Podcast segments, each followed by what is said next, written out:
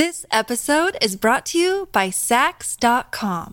At Saks.com, it's easy to find your new vibe. Dive into the Western trend with gold cowboy boots from Staud, or go full 90s throwback with platforms from Prada. You can shop for everything on your agenda, whether it's a breezy Zimmermann dress for a garden party or a bright Chloe blazer for brunch. Find inspiration for your new vibe every day at Saks.com.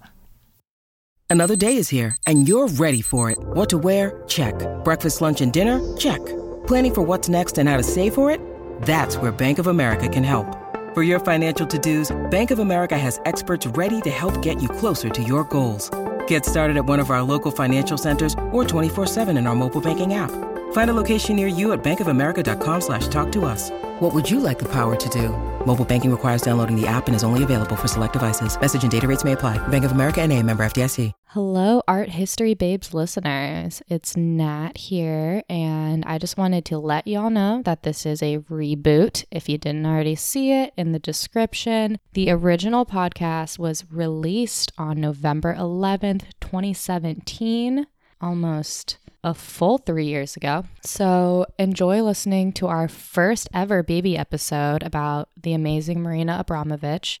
Also, you know, going on in the world right now, we just released our first book. It's the Honest Art Dictionary, a jovial trip through art jargon. And we're so proud, so excited. Pre orders have been shipping the last two days. People have been getting their copies. It's amazing to see. Thank you, all of you who have been tagging us. Another thing, just a shout out to our awesome illustrator, Carmen Casado. She did such a spectacular job with all of our illustrations in the book. She created all of them based on our definitions and combining some of the terms into these just really interesting and fun artworks. And you gotta see them. I am so obsessed with them and I look at them all the time. I know other people have already been commenting on how amazing they are. We're very familiar with the text of this book, read it many times, but I'm still soaking in the beauty of these prints, especially getting to see them on paper, getting to, yeah, just see them brought to life. So if you haven't already ordered your copy and you're interested, you go to our website. There's a link in the bio of this episode. Get your copy. We so appreciate the support. We put a lot of time and energy into that thing. We love you all. Enjoy the episode.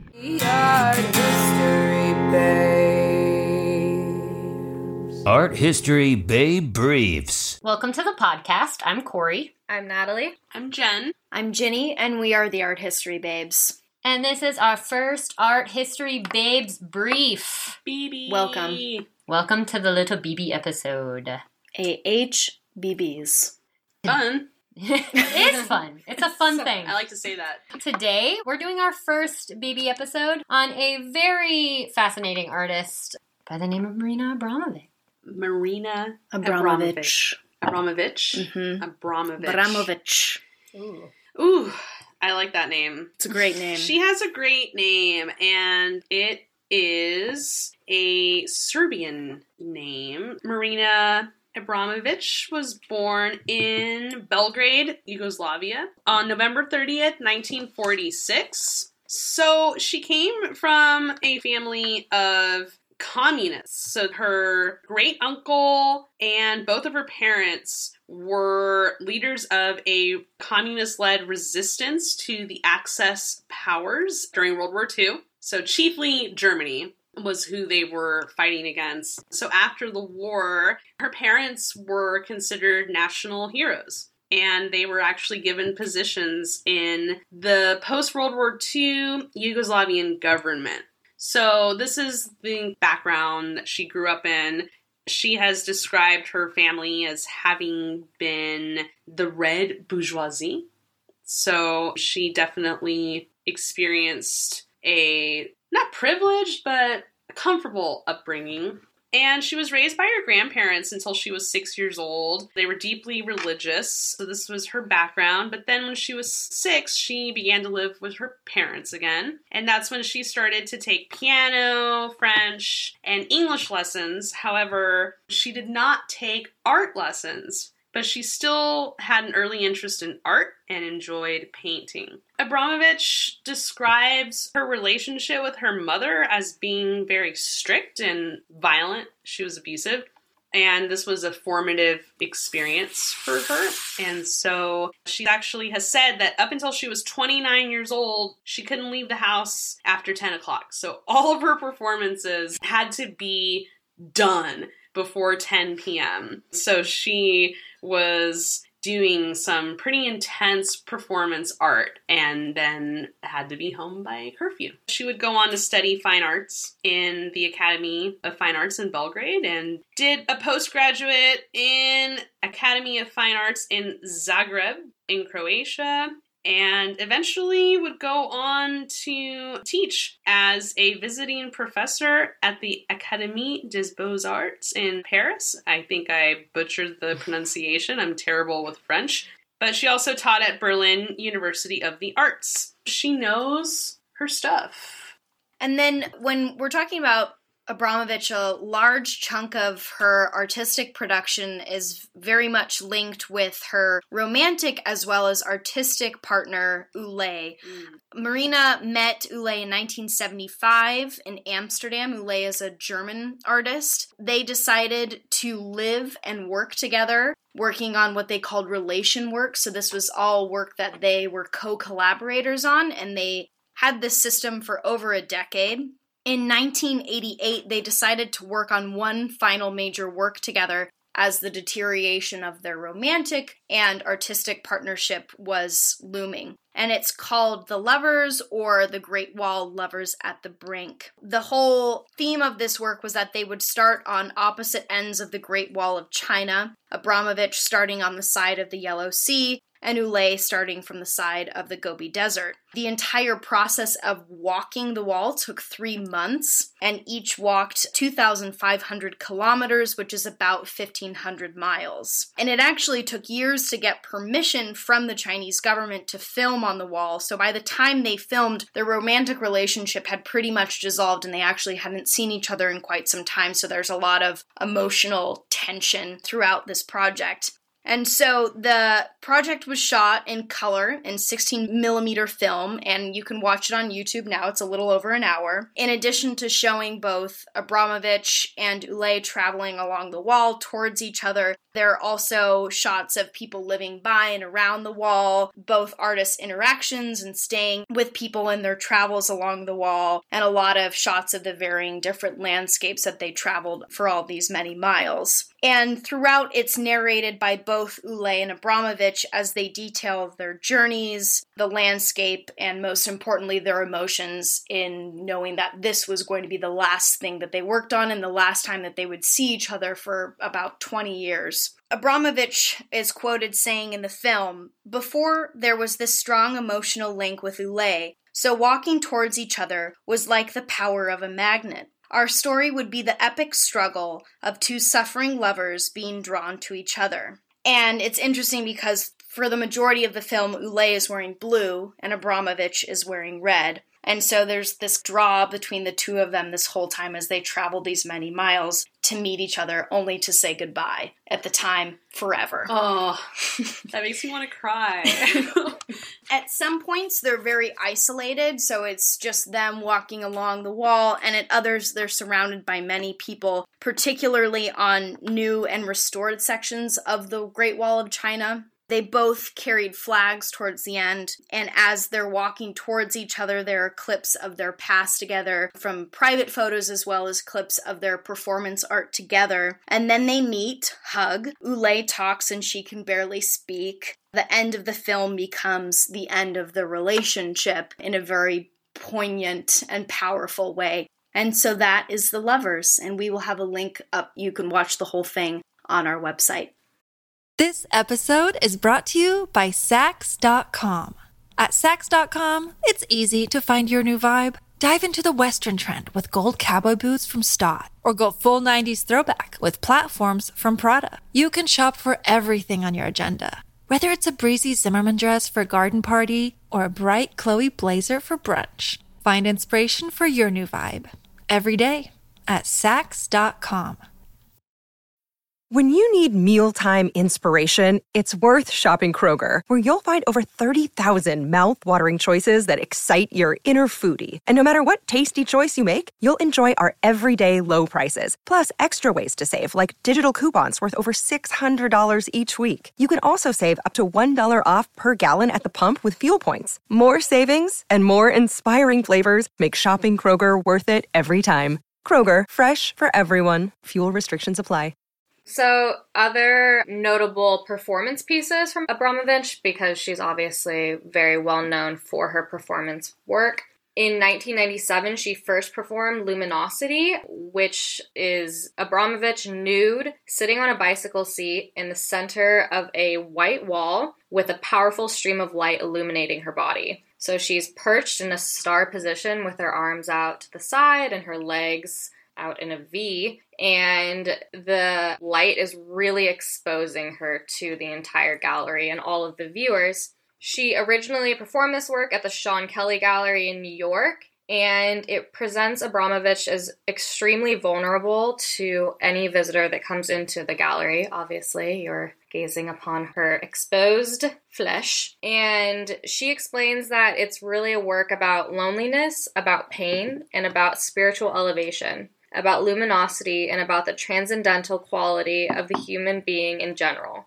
She more recently performed Luminosity for Art Basel in 2014 and for a show called 13 Rooms in 2013, where she had a full room where she was able to perform the piece. The next piece I would like to talk about is 512 Hours, which took place in the summer of 2014 at the Serpentine Gallery in London six days a week for eight hours a day, so Tuesday through Sunday, 10 a.m. to 6 p.m. Abramovich would stay at the Serpentine Gallery in the room with visitors, and Abramovich would stay in the gallery, and she had a total of 129,916 visitors over the span of the entire show. So it became an interactive exhibition where gallery visitors and Abramovich became the material of the exhibition. Abramovich would do a daily diary. I'm going to read you an entry right here. On Friday, the 13th of June, she said, at the end of the day, something happened so incredible that it opened my heart and made me cry, cry, cry. I was coming to the middle space and I was seeing people like some sort of strange magnetic force. They're coming to the center of the room and they're filling this podium and there's no space anymore. They're turning and making a circle around and around and around, and at one point, all of the people come in in all spaces to the center, and they closed their eyes with a smile on their face and just stood there. It was so overwhelming it was so magical. I mean, she's just really exposing people to be vulnerable in the space. They have to leave everything at the door, so they're metaphorically and mm. physically leaving all baggage. They have nothing with them, and they have to just kind of be there and be exposed in the same way that she's exposing herself in a lot of her art. That's 512 hours.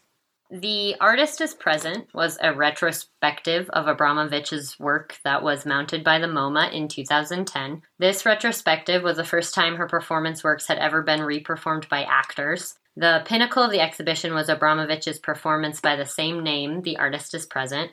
This interactive performance required that Abramovich sit at a table in the center of the gallery every hour that her retrospective was open at the MoMA, without breaks of any kind.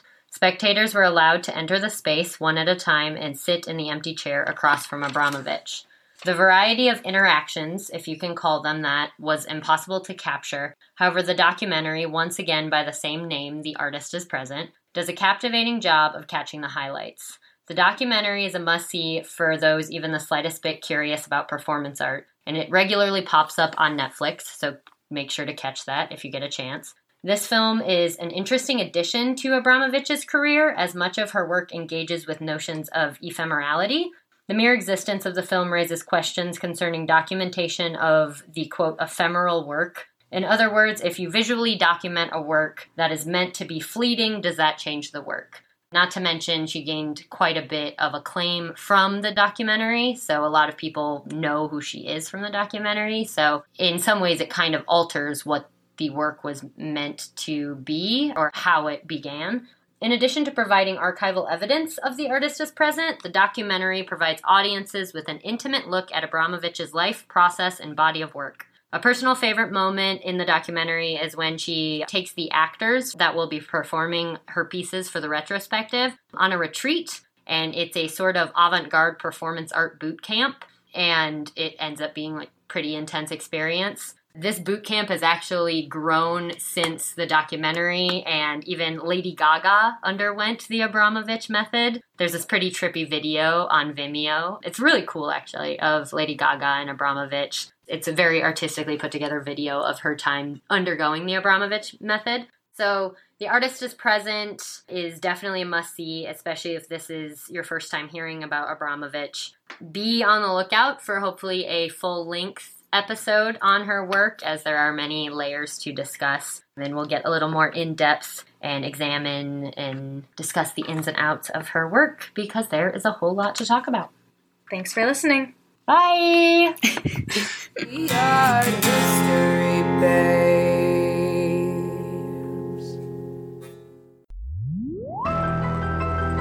Hey everyone, I'm Corey, as you know, because I am also the host of the podcast that you're listening to at the moment. And I'm Brian, which you'll remember me from the Spooky Corner series that we did. I have been tucked away under the cupboard all this time, and uh, we are permanently getting me out of the cupboard into a new home, which is the Happy Harvest Horror Show. Yeah, new podcast. Brian and I are taking our love for all things spooky full time, and we started another podcast called Happy Harvest Horror Show about all things spooky culture monsters, demons, pumpkins, And ghosts. Everything Halloween adjacent. Yes, Halloween and Halloween adjacent. That's our whole vibe. I mean, it's that time of the year. It's late August. So if you're looking for something new to listen to that's kind of spooky and you like this podcast that you're listening to at the moment, then check out Happy Harvest Horror Show. We'll have a link in the show notes for you. I hope you'll join us and have a spooky fun time.